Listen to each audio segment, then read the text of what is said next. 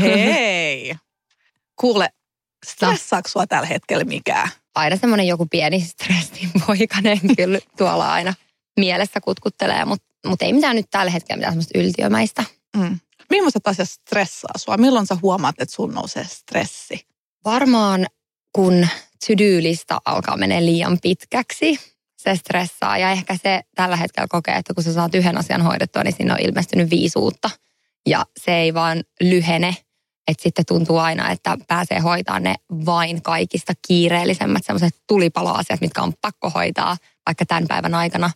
Ja sitten semmoiset, niin mitkä olisi tosi hyvä hoitaa, niin jää ja jää ja jää. Ja sitten yleensä semmoisista asioista, mitkä on tullut siihen listalle semmoisena asiana, että – olisi hyvä hoitaa jossain vaiheessa, niin sitten kun aikaa kuluu, niin sitten niistäkin tulee jossain vaiheessa niitä tulipalo juttuja. Että se on tämmöinen oravan pyörä. Tuntuu, että ikinä ei ole sellaista hetkeä, että mulla ei ole mitään, mulla ei tarvitse tehdä mitään. Niin se on jollain tasolla semmoinen ainainen pieni stressi. Voit varmaan samaistua mm. nyökkäilet siellä siihen malliin, että you know exactly what I'm talking about. Se on just näin. Mulla on ihan sama, että mulla nousee stressi kaikista eniten siitä, että tuntuu, että on niin monta asia päällekkäin, että kun tänäkin päivänä tämä työn tekeminen on muuttunut hyvin paljon, että se ei ole enää kaikilla semmoista perinteistä kahdeksasta neljää, vaan on tosi paljon erilaisia projekteja samanaikaisesti ja kun sulla on monta rautaa tulessa, niin välillä tuntuu, että apua, että nyt joku palaa pohjaan. Että siitä mulla nousee stressi, että tuntuu, että välillä on niin liikaa samanaikaisesti. Joo, ja sitten kun tuntuu, että elämä on tällä hetkellä varsinkin sellaista oikein palapeliä ja niin kuin aikataulullisesti koko ajan joutuu sovittelemaan kaikkea, että sä et pysty ajattelemaan sun omia juttuja, vaan, vaan sit sä ajattelet sun puolison menoja, lasten menoja ja, ja kaikkea muuta, niin sieltä tulee sitten vielä sitä jotenkin lisästressiä aina ajoittain. Mutta se on vähän semmoista aaltoilevaa liikettä, että välillä tuntuu, että stressilevelit nousee ja sitten vähän aikaa on taas tasaisempaa. Miten sä huomaat, että sul stressi nousee? Mitkä on sulle semmoisia oireita tai miten se ilmenee? No siis mulla on itse asiassa yksi tosi konkreettinen juttu, mitä mulle tapahtuu aina, kun mä oon niinku kovan stressin alla. Mutta mä sanon pohjustukseksi vielä sen, että mä, mä koen kyllä, että semmoisesta pienestä määrästä stressiä on hyötyä. Mä oon niinku tehokkaimmillaan silloin, kun on sellainen pieni kipinä siellä, että ne on hoidettava, niin se on semmoinen hyvä boosti menossa. Mm. Mutta sitten kun se stressi lähtee niinku liian kovaksi, niin mulla käy niin, että mulla vaan niinku tippuu asiat päästä mä en niin kuin kerta kaikkiaan, vaikka mun puoliso sanoo mulle jotain, että vaikka että hei, että muistathan se, että sun pitäisi tänään hakea lapset, kun mulla on tämä meno. Esimerkiksi tämmöinen hyvin arkinen juttu. Sitten mä saatan olla 15 minuutin päästä silleen, niin, että hei, että, että kuka hakee lapset, että mitä. Se on silleen, että me just puhuttiin tämä. Että joku tämmöinen asia tippuu vaan ihan yksinkertaisesti päästä pois, ihan kuin me oltaisiin ikinä käyty sitä keskustelua. Tai joskus on, mä oon huomannut, että mä oon saattanut unohtaa jonkun hammaslääkärikäynnin, ihan vaan kun mä en olisi ikinä kuullutkaan, että – sulla on hammaslääkäri tänään tai joku kampaa ja käynti, vaan joku niin kuin tippuu asia. Ja se on välillä oikein itse silleen, että mitä ihmettä, että miten tämmöinen niin kuin kuitenkin suhteellisen iso, että sä oot oikein varannut jonkun ajan ja ajatellut sitä ja näin, niin se on vaan niin kuin, että ihan kuin tuhka tuulee vaan häviää. Mulla on ihan sama, että silloin kun mä oon kaikista niiden stressaantunut, mä en yleensä unohda mitään. Mä oon tosi, niin kuin sä tiedät, mä oon mm. tosi sääntelillä. Mä tuun mm. tiettyyn aikaan, että jos kello on minuutti yli mut tuntevat, jos mä en ole silloin paikalla tietää, että jotain on. Mm. Mutta silloin kun on liikaa, niin mullakin on nyt käynyt viime aikoina pari semmoista, että mä oon unohtanut ihan mm. täysin. Ja se on niin kuin ei yhtään tyypillistä mua. Että se on mulla kanssa semmoinen tietyn stressanoire. Joo. Ja sitten myös mä oireilen sillä, että mä huomaan, että sit kun on tosi paljon kaikkea, niin mulla vähän niin kuin tuntuu, että on vähän niin kuin ei sydämen tykytyksiä, mutta vaikeuksia vähän niin kuin rauhoittuu. Että musta tuntuu, että mä käyn tosi kierroksilla. Joo, ja sitten mulla on jotenkin vielä semmoinen ihmeellinen juttu, että joskus jos mulla on ihan hirveästi hoidettavaa. Ja sitten mä katson niin sitä kaikkea, että mulla on niin paljon kaikkea, niin mulla tulee jopa semmoinen vastareaktio, että mä en oikein tiedä, mistä aloittaa. Ja mulla tulee semmoinen hidastuminen vielä entisestään, kun pitäisi olla niin kuin entistä tehokkaampi.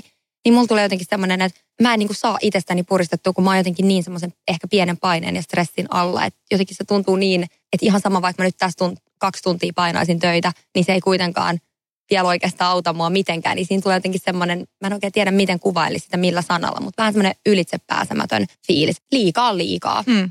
No mutta mitä sitten, että onko sulla jotain semmoisia keinoja, tai mitkä on sulla semmoisia asioita, millä sä saat niinku rauhoitettua ja semmoista niinku henkistä hyvinvointia sen kaiken stressin ja kiireen keskellä? Mitkä on semmoisia asioita, mitä sä tarvit arjessa, jotka auttaa sua rauhoittua ja maadottua vähän niinku siihen hetkeen, että sä voit hyvin? No mulle tällainen yksi tosi selvä asia, mitä mä kaipaan, on hiljaisuus. Että koti on hiljainen tai monesti kun mä ajan paikasta toiseen, vaikka tapaamisesta toiseen, niin tosi harvoin esimerkiksi kuuntelen musiikkia, vaan semmoinenkin hiljaisuus, se, että kukaan ei kysy multa mitään, mun ei tarvitse sanoa mitään, niin silloin mulle semmoinen tosi rauhoittava vaikutus. Sitten toinen on sporttaus, raikas ilma, ulkoilma on mulle jotenkin, minkä mä yleensä aina pyrin siihen, liittää siihen sporttaukseen, että mieluiten niin kuin ulkona liikun ja hikoilen kuin jossain niin kuin sisähalleissa ja valoissa. Jotenkin semmoinen freesines tulee mulle siitä, että mä koen, että sillä on niin kuin hyvä vaikutus luonnolla ja semmoisella kaikella niin kuin siihen hyvinvointiin mulle.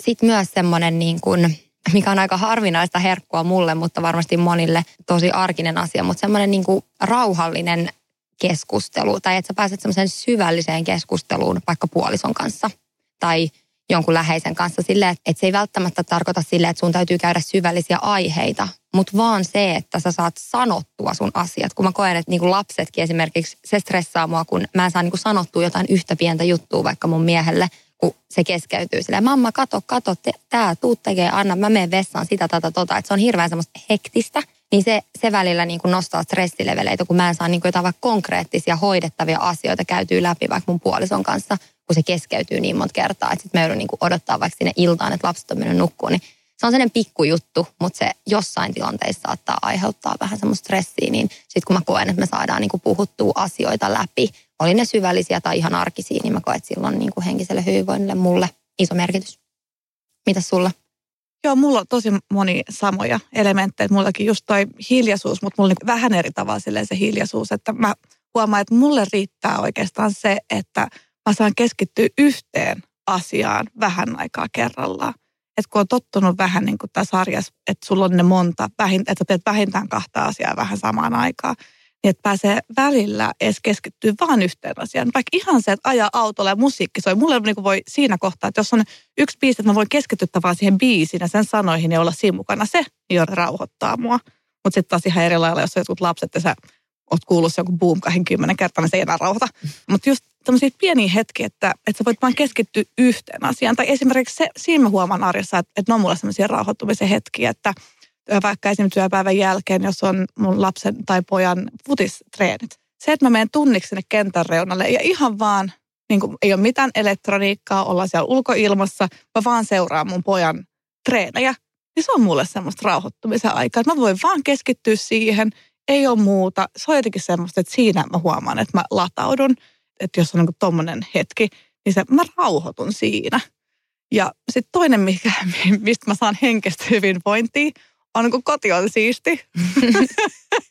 se on varmaan hyvin tuttua monelle. Niin. Siitä tulee semmoinen hyvä olo. Et se ei kyllä missään nimessä ole, että mä en saa henkistä hyvinvointia missään nimessä siivoamisesta vaan, mutta enemmänkin se, että musta tuntuu, että kun asiat on paikallaan, niin mä pystyn keskittyä paremmin. Että vähän kun ne asiat on paikallaan, niin sitten mun tavarat mun päässäkin on paikallaan. Että se jotenkin rauhoittaa. Mm. Ja sitten toinen on listojen tekeminen.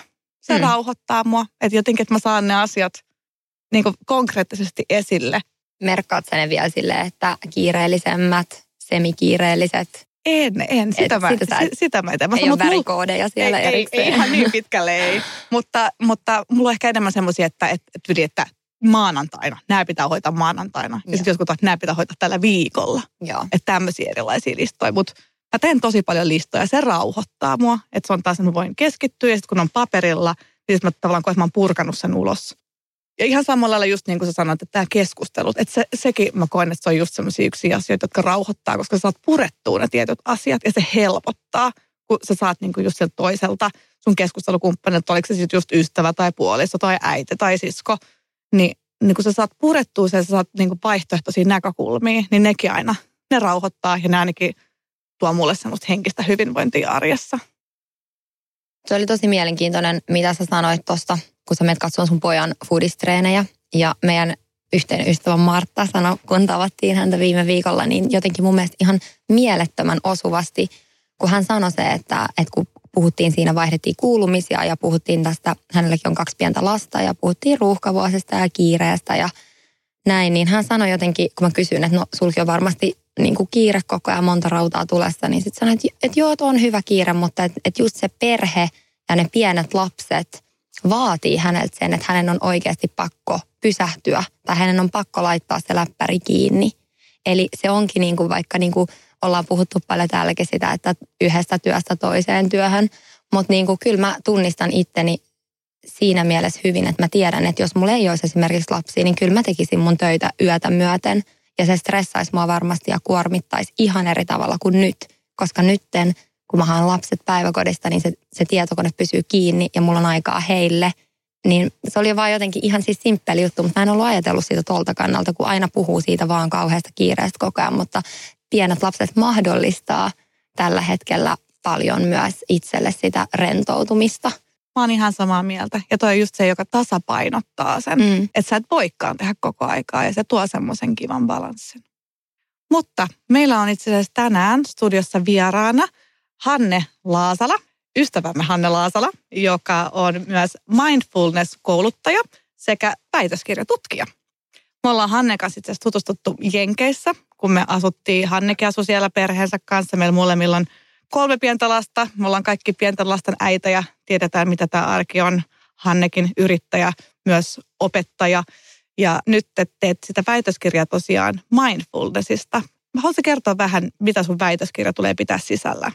Kiitos, ihana, ihana olla teidän vieraana täällä tänään. Ihana aihe. Mä tässä kuuntelin jo ihan tota,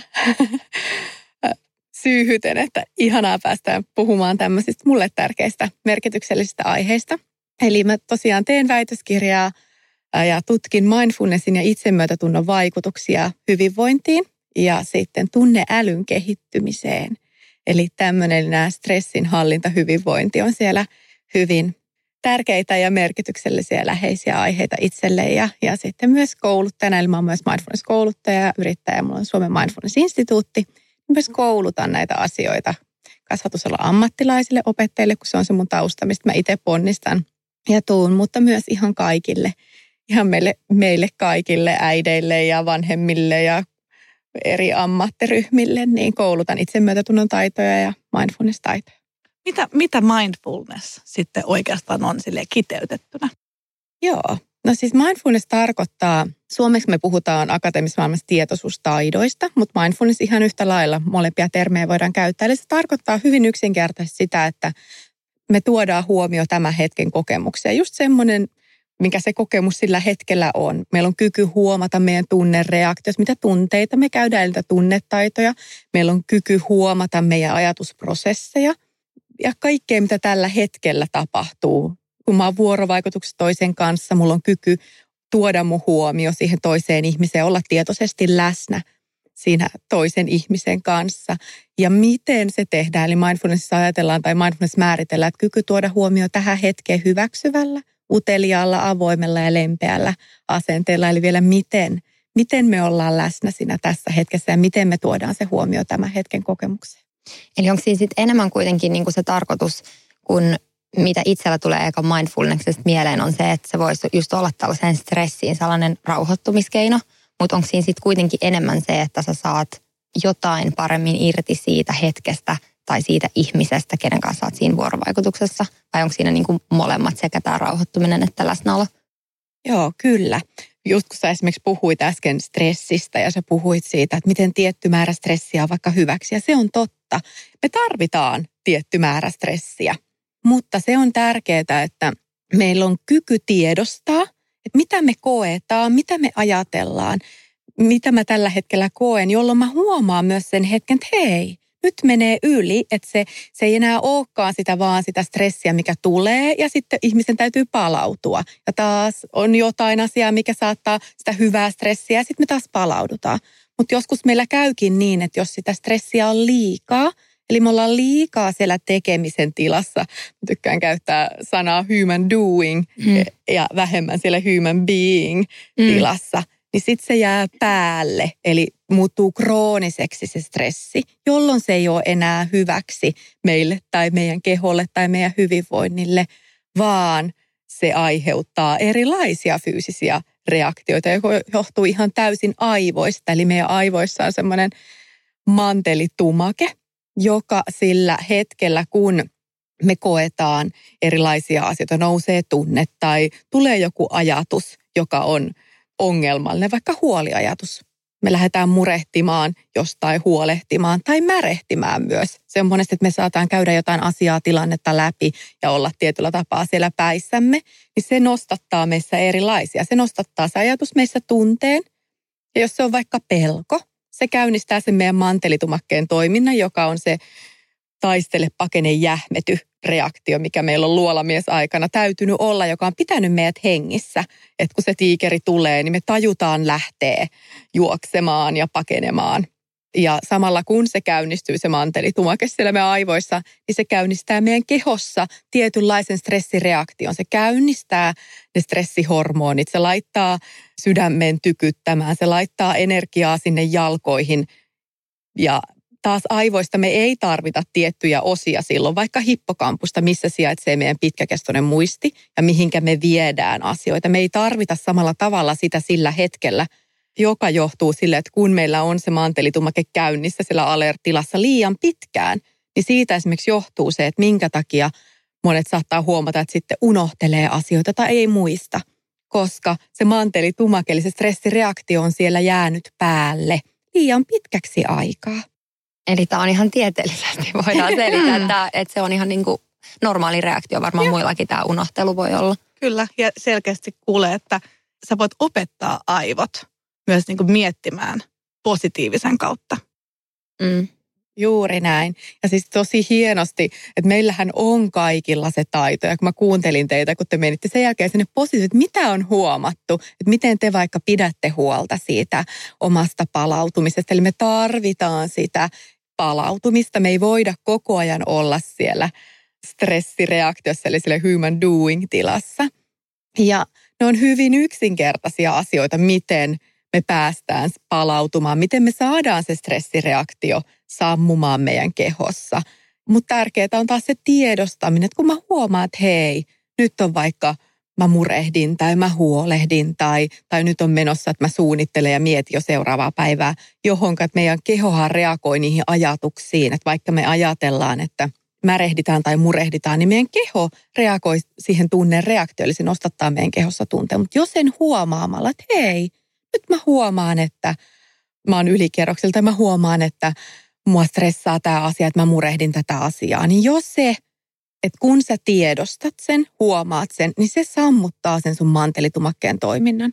Ja sitten taas aivoissa meillä on tämä etuaivolohkon kuori on sellainen alue, jossa sijaitsee meidän kaikki korkeatasoinen aivotoiminta, ajattelu, tunteiden säätely, intuitio. Me päästään taas sinne myös paremmin käsiksi, kun se meidän mantelitumake on sammutettu. Eli me ollaan tiedostettu se, että hei, mitä musta tapahtuu, mitä mä käyn läpi, niin me saadaan ja pystytään myös toimimaan tietoisesti siitä, että hei, nyt mä huomaankin, että mä tarvin sen ajan, että mä laitankin tämän läppärin kiinni ja mä lähden vaikka lasten kanssa jalkiskentälle leikkimään. Että hei, nyt mä tarvin sen ajan, että mä palaudun.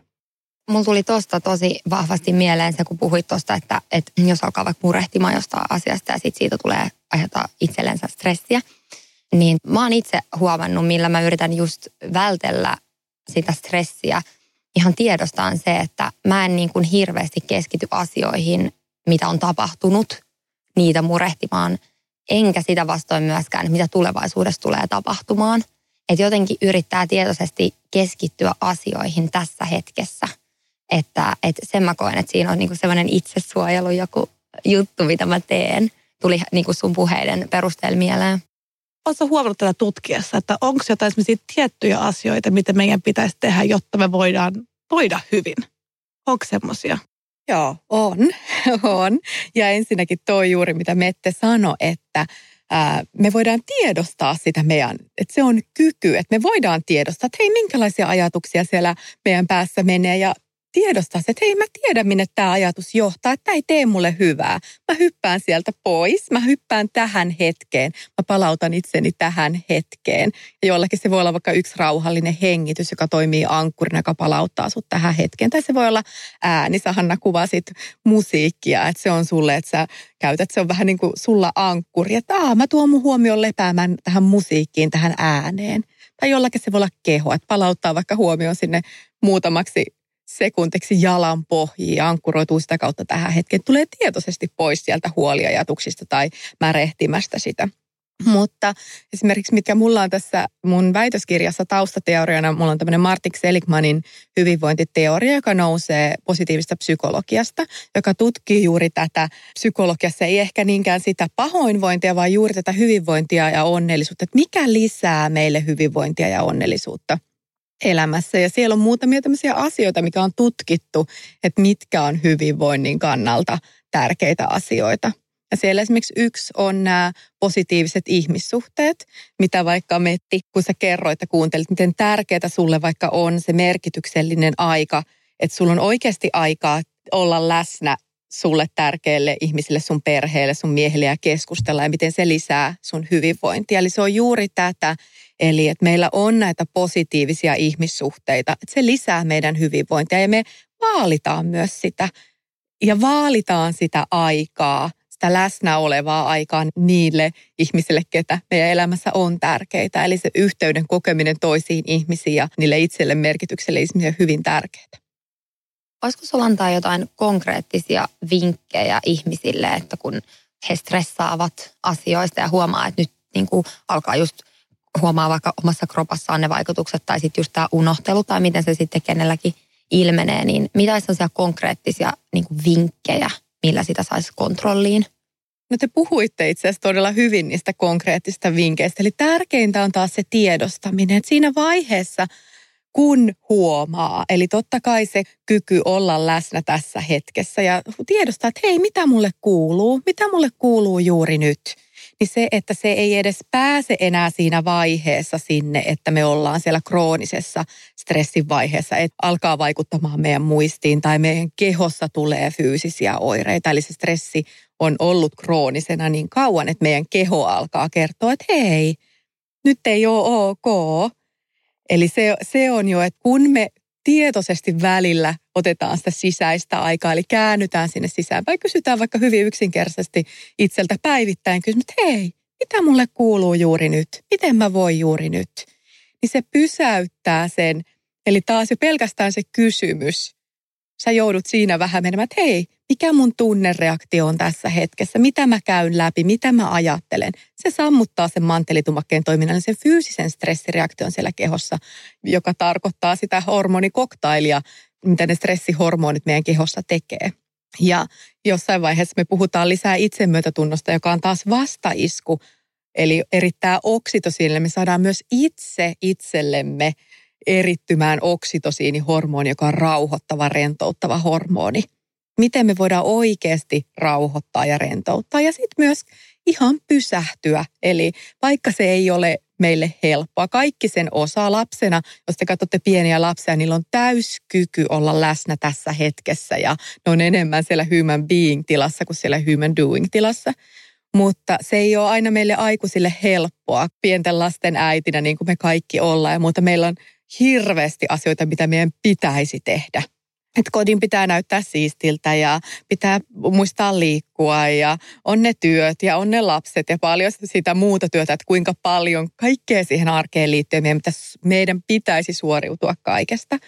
Mutta tietyllä tapaa arvostaa itseään niin paljon, että hei, mä en voi olla koko ajan siellä human doing tilassa. Mä tiedän, minne tämä johtaa tämä johtaa siihen, että sit musta ei enää ole kellekään mitään. Mä en voi enää olla se hyvä äiti ja toi olla semmoinen ihminen, mikä mä haluaisin olla.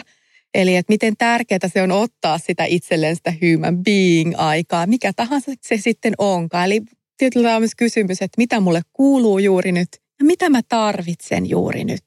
Mikä on mulle sitä palauttavaa aikaa? Mikä on se tarve siellä taustalla? Ihan mielenkiinnosta haluan kysyä, että, että kun mä koen, että monille aiheutuu stressiä, mä en tiedä onko tämä niinku ehkä enemmän vähän naisten juttu, mutta esimerkiksi siitä, että naiset hirveästi haluaa vaikka, tai äidit niin kuin suorittaa, on hirveä Suomesta suorittamisen kulttuuri. Ja sitten mä koen, että naiset myös aika paljon vertailee itseään toisiin naisiin tai äidit toisiin äiteihin. Niin mitä sä ajattelet tästä, että aiheuttaako naiset välillä myös itse itselleen stressiä tällaisilla asioilla? Joo, kyllä. Eli meidän kulttuuri on myös tosi suorituskeskeinen ja me monet ihaillaankin sitä tietyllä tapaa, että jos joku kysyy, että no mitä sulle kuuluu, kysyy toiselta, Ja sitten, että jos me päästään sanomaan, että no hei, vitsi tosi stressaantunut, että mulla on sitä ja tätä ja tota. Me luodaan semmoista suorittamisen kulttuuria ja, ja tietyllä tapaa jotenkin ihannoida. Että hyvin tärkeää on aina mun mielestä palata sinne omaan arvoon, että hei, mikä on tärkeää ja muistuttaa, että hei mä kelpaan ja riitän just sellaisena kuin mä oon, eikä tämä, että kuinka paljon mä suoritan tai teen, teen musta yhtään sen arvokkaampaa, että jo pelkästään sillä, että mä oon ihminen, niin mä oon arvokas ja riitän ja hyvä. Me joudutaan muistuttamaan näistä asioista itseämme ja myös tietoisesti aina valitsemaan se, että hei, haluanko mä lähteä ruokkimaan tämmöistä kulttuuria eteenpäin tai haluanko mä ruokkia itse itselleni sitä semmoista – puhetta.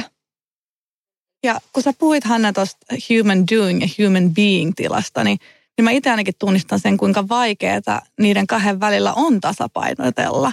Että kun pitäisi kuitenkin saada tehtyä paljon asioita, mutta samalla yrittää olla läsnä, niin mä ainakin koen ton kauhean vaikeana. Koet sä, että onko se vaikeeta?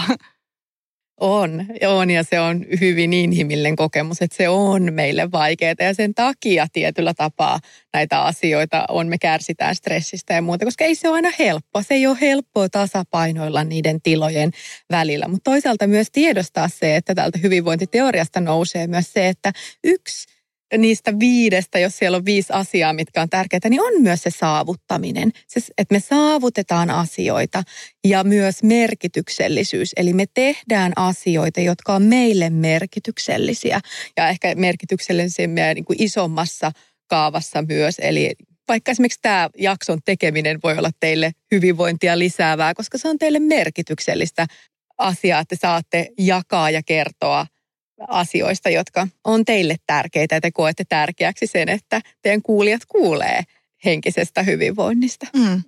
Hei Hanne, kiitos todella todella paljon, että tulit meidän vieraaksi. Tämä opetti hirveästi. Lähinnä herätti mut taas miettimään, tota, kuinka tärkeää on muistaa olla siinä human being tilassa. Mm. Että se ei vaan mene siihen, että pitää tehdä tämä ja tämä ja tämä ja tämä ja tämä. Vaan että muistaa sen, että kohta sä et teekään, jos et sä ole. Mm. Ja mitä tulee tuosta stressistä mieleen, niin ehkä sekin on sitten jotain myös pallottelua semmoisen niin kuin asioiden priorisoimisen kanssa, kun meillä on kaikilla kuitenkin se rajallinen aika, se 24 tuntia joka päivä, että miten sen sitten priorisoi, että ehkä jollekin sekin voi tuoda sitten semmoista mielen rauhaa, kun saa jaoteltua. Ja just mitä puhuttiin tästä, että miten tämä niin lapsetkin sitten tuo sitä balanssia sillä ihan jo vaan siitäkin syystä, että se on semmoinen rajoittava tekijä sille työnteolle esimerkiksi. Ja sitten, mikä on mun mielestä myös tosi mielenkiintoista, mitä mä oon ihan itsekin tehnyt, on se, että, että miten sä voit ohjalla sun mieltä asioihin, mihin sä haluat. Esimerkiksi mä tosi paljon yritän joka päiväisessä elämässä tuoda esiin asioita, joista mä oon tosi kiitollinen ja keskittyä niin kuin just positiivisiin asioihin ja, ja löytää ihmisissä ne positiiviset puolet ja ehkä antaa niiden niin kuin negatiivisten juttujen mennä vähän niin kuin toisesta korvasta sisään toisesta ulos. Niin mä koen, että sellaisellakin kiitollisuudella on esimerkiksi tosi iso vaikutus mun henkiseen hyvinvointiin. Joo, tosi hienosti sä oot bongannut sieltä. Eli, eli sieltä hyvinvointiteoriassa on myös se, että, että meillä tulisi olla positiivisia tunteita elämässä enemmän kuin niitä negatiivisia tunteita. Ja me voidaan myös vahvistaa tietoisesti sitä, että meidän aivoja ei ole rakennettu niin, että koska meidän hengissä säilymisen kannalta ei ollut tärkeää, että me huomataan ne positiiviset tunteet, vaan meidän on ollut tärkeää huomata se, jos me säikähdetään vaikka sitä käärmettä. Eli meidän on tärkeää huomata se pelko, kun me koetaan pelkoa tai vihaa. Me ei ehkä olla niin kallellaan sinne, että me huomattaisiin niitä hetkiä, kun me koetaan vaikka iloa tai kun me koetaan kiitollisuutta tai myötätuntoa tai rakkautta, lempeyttä. Mutta se on hyvin tärkeää sen meidän hyvinvoinnin kannalta, että me tietoisesti voidaan myös vahvistaa niitä, että hei, vaikka ihan yksinkertainen pieni kiitollisuusharjoitus illalla, että hei mä mietin tietoisesti vaikka viisi asiaa, että mistä mä voin tässä päivässä olla kiitollinen, joka vahvistaa niitä ja se mitä me vahvistetaan, se meissä vahvistuu. Eli me huomataan myös siellä meidän arjessa ne hetket, kun me koetaan sitä kiitollisuutta, kun me lähdetään tietoisesti vahvistamaan sitä. Mä muistan itse asiassa, mä katsoin joskus Oprahissa semmoista haastattelua pariskunnasta, joka oli 80-vuotiaita, ne oli ollut yhdessä yli 60 vuotta. Ja sitten kysyttiin, että mikä on heidän salaisuus. Niin he olivat pitäneet kiitollisuuspäiväkirjaa, missä he molemmat aina päivän päätteeksi listasivat toisistaan asian, mistä he ovat toisistaan kiitollisia. Ja musta se on aika ihana juttu. Ihana ja aika helppo tuommoinen konkreettinen asia, mikä on tosi helppo aloittaa vaikka tänään kirjoittamaan, ehdottaa kumppanille, että hei, miten ois. Mm. Aika hyvä semmoinen konkreettinen, helppo juttu. Juuri näin, eli kiitollisuuspäiväkirja tai vaikka se ei tarvitse kirjoittaa, vaan miettiä tietoisesti niitä asioita, niin se on yksi varmin tapa lisätä omaa hyvinvointia, eli tuoda niitä positiivisia tunteita sinne elämään enemmän, jotka on tosi tärkeitä sen meidän hyvinvoinnin kannalta. Sä mainitsit tuossa itsemyötätunnosta parin kertaa, ja se on semmoinen aihe, mistä me ollaan puhuttu todella paljon menneinä vuosina, ja, ja on kokenut, että se on tosi tärkeä semmoinen palanen henkisen hyvinvointiin, ja se on niinkin iso, että me tullaan tekemään siitä ihan oma jakso tuossa kahden viikon päästä tulee oma jaksonsa siitä. Joten jos itsemyötätunto kiinnostaa, kun puhutaan paljon itsekriittisyydestä, mutta itsemyötätunto ei ole ehkä niin tunnettu termi, niin jutellaan siitä sitten lisää pari viikon päästä taas. Kiitos Hanne vielä. Kiitos paljon. Kiitos, että sain olla. Oli ihana.